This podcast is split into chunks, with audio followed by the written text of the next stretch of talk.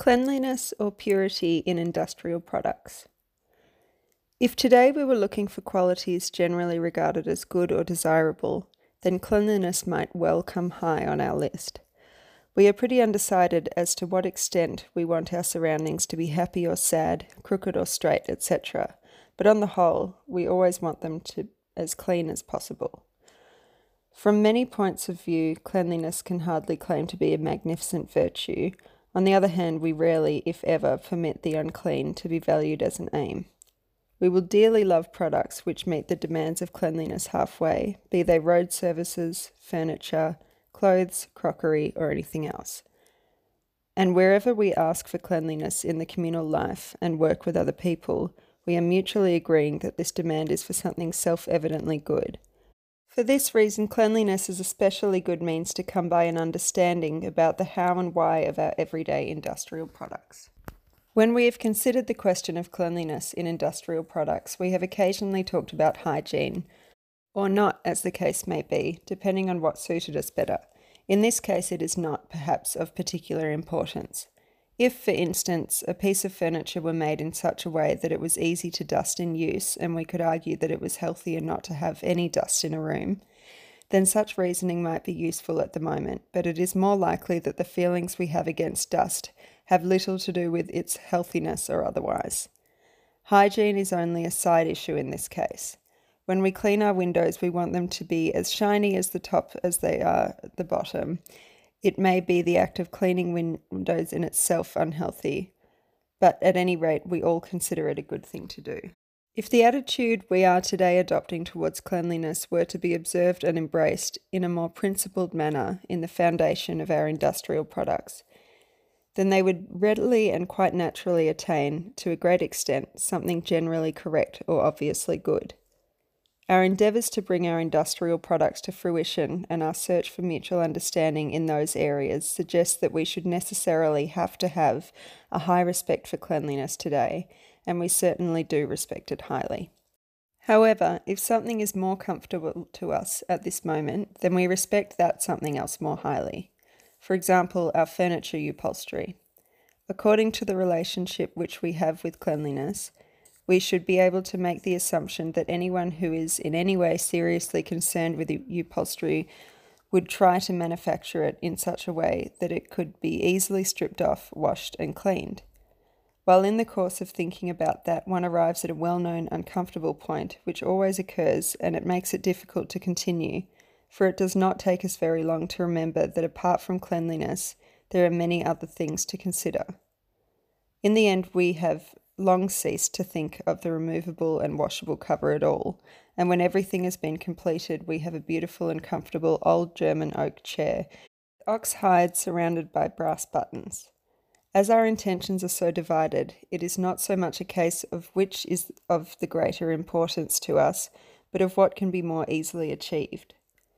Just as material cleanliness is important to us in very general terms, so too is the cleanliness or purity of our thoughts and emotions. It would be fitting if we demanded that our everyday products or our industrial products should not only be clean in material terms, but also clean in their entire manner, or even in their form. Perhaps the formal cleanliness of an industrial product is a difficult concept to grasp. It may be extremely difficult to pin down, just as purity of thought and emotion leaves us a lot of elbow room. But ultimately, we know only too well how to differentiate, to a large extent, between the pure and the impure. Shaping the purer form might not always be very easy, but our industrial products would be a lot purer in formal terms if we were only more conscious of the great respect we have for pure form. For example, in the elevation of an unfinished house, one whose masonry and mortar joints are still visible, the upper termination of the opening for a window or a door almost invariably shows the version seen in figure 13, which is a photo of windows, and one of them's square and the other one is square but with a rounded top, and it has those little bits on top. It must be first said that here we have a case of utilising a manner of construction which as such is reliable and good, but the pattern of mortar joints that this manner of construction makes on the surface of the wall is very impure, and it is not likely that anyone, insofar as he or she notices such things, does not sense this clear formal impurity as such. It is, however, just as possible to terminate the opening in the wall at the top according to the method shown in figure 14, that's the square one, or some horizontal pattern. Today we could solve the technical task in question without any problems. It should be assumed that here we would wish to value the technical aspect very highly. It would be very difficult to prove which of the two methods of construction was technically the better given the specific case. Despite that, all of us would prefer the pattern of joints in figure 14, the square one, as the purer image given the choice, and still we would find it relatively rarely. This is not a bad example. We can look at any part of our streets, bridges or furniture, and only rarely find that the great care has been taken in their formation to produce pure form. In the case of formal cleanliness, the overlapping of different solids should be specially noted. That is, today, the secondary forms which are produced in this way, where multiple figures stand behind one another, where the anterior figures partially obscure the ulterior in such a way as to only permit a few, so to speak, cut off formal parts. To shape individual and composite bodies in such a way that overlapping figures are very pure, or so that they always present an image of the deliberate from all points of view, contrary to the undesirable or the willful, is, however, one of the most difficult tasks of all formal design. Thus also, to a large extent, the high standard of a sculpture is determined by the way in which it looks good from all angles. To form industrial products well, with respect to possible overlaps, it is especially difficult, as the environment of the individual bodies is only partially or vaguely controlled by the designer. For example, if we build a detached house, then after a while a new house might appear in the vicinity, over whose formation we have no control, but which is very important in terms of its appearance due to its having been superimposed on our house. Alternatively, individual bodies might frequently change the positions from which the overlaps are determined. For example, the forms made by the various overlaps when a chair stands in front of a table will change when we move the chair. The strange and inevitable, and as such especially indeterminate overlaps, which should be observed with regard to the shaping of industrial products from a special base, to the extent that we keep an eye out for the most neutral familiar forms. For example, while curved and straight lines create impure or noticeably dominant secondary forms when they overlap, the ones to which the overall perimeter invariably belongs, in figure 16, have the quality of being unobtrusive and natural.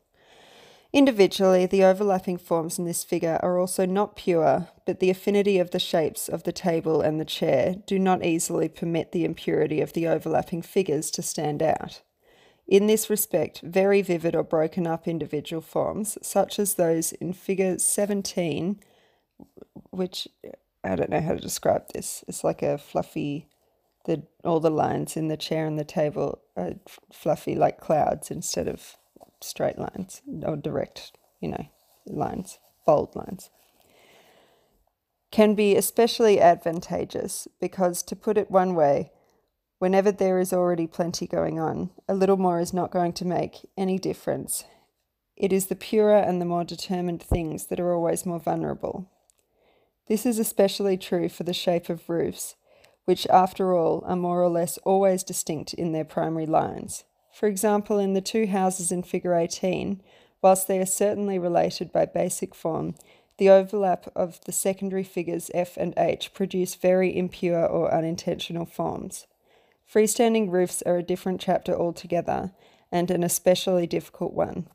They require quite extraordinarily careful formal development and disposition if the overlaps are to result in some obvious or convincing form. When we place a chair in front of a table, then the resulting overlaps are undoubtedly not of primary importance.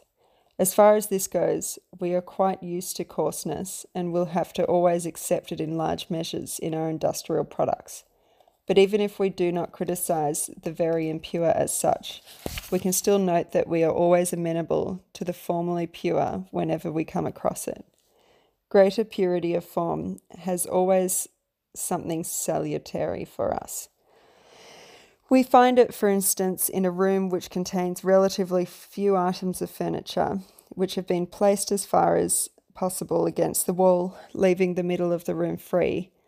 And this is due to the fact that these items of furniture do not stand behind each other, or only do so in a few cases, so the number of possible overlaps has been reduced from the outset. And as a rule, individual images of great formal purity are created.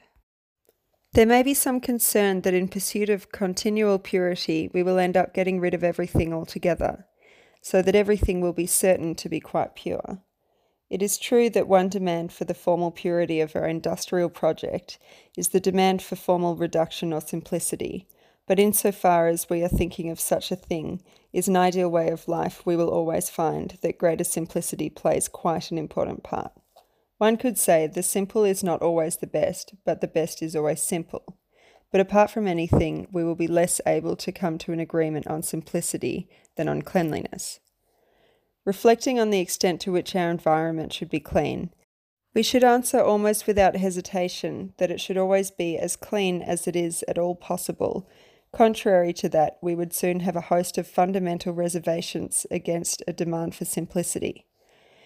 That which we commonly call pure does not necessarily have to be simple. Only the simple favours the pure, that which is pure from all points of view, and therefore a high respect for the latter will probably always result in the simple, that which is simple from all points of view. Conversely, the rich or the manifold is always actually disadvantageous to the pure and has little in common with it. We have a particularly good example of this in the Rococo period, which was very rich in forms. There were many curlicues everywhere, and with them the numerous powdered wigs and tails, and everywhere makeup and hooped dresses and volants, a profusion of lace, and in every portrait can be seen a little long-haired dog in a lady's lap. The wash basins were also said to have been very small, and not even the king is said to have owned a bath. The charms of this world need no special mention. They are quite evident. But just as we are what we happen to be today, we no longer have anything to do with it, other than occasionally enjoying thinking about it from a distance. Our ideals are taking us on a completely different path. Occasionally it seems that simplicity is related to poverty. In practical terms, these do not yet have anything in common with each other. Our simplicity can be just as much a greater richness as our diversity can be the greatest poverty.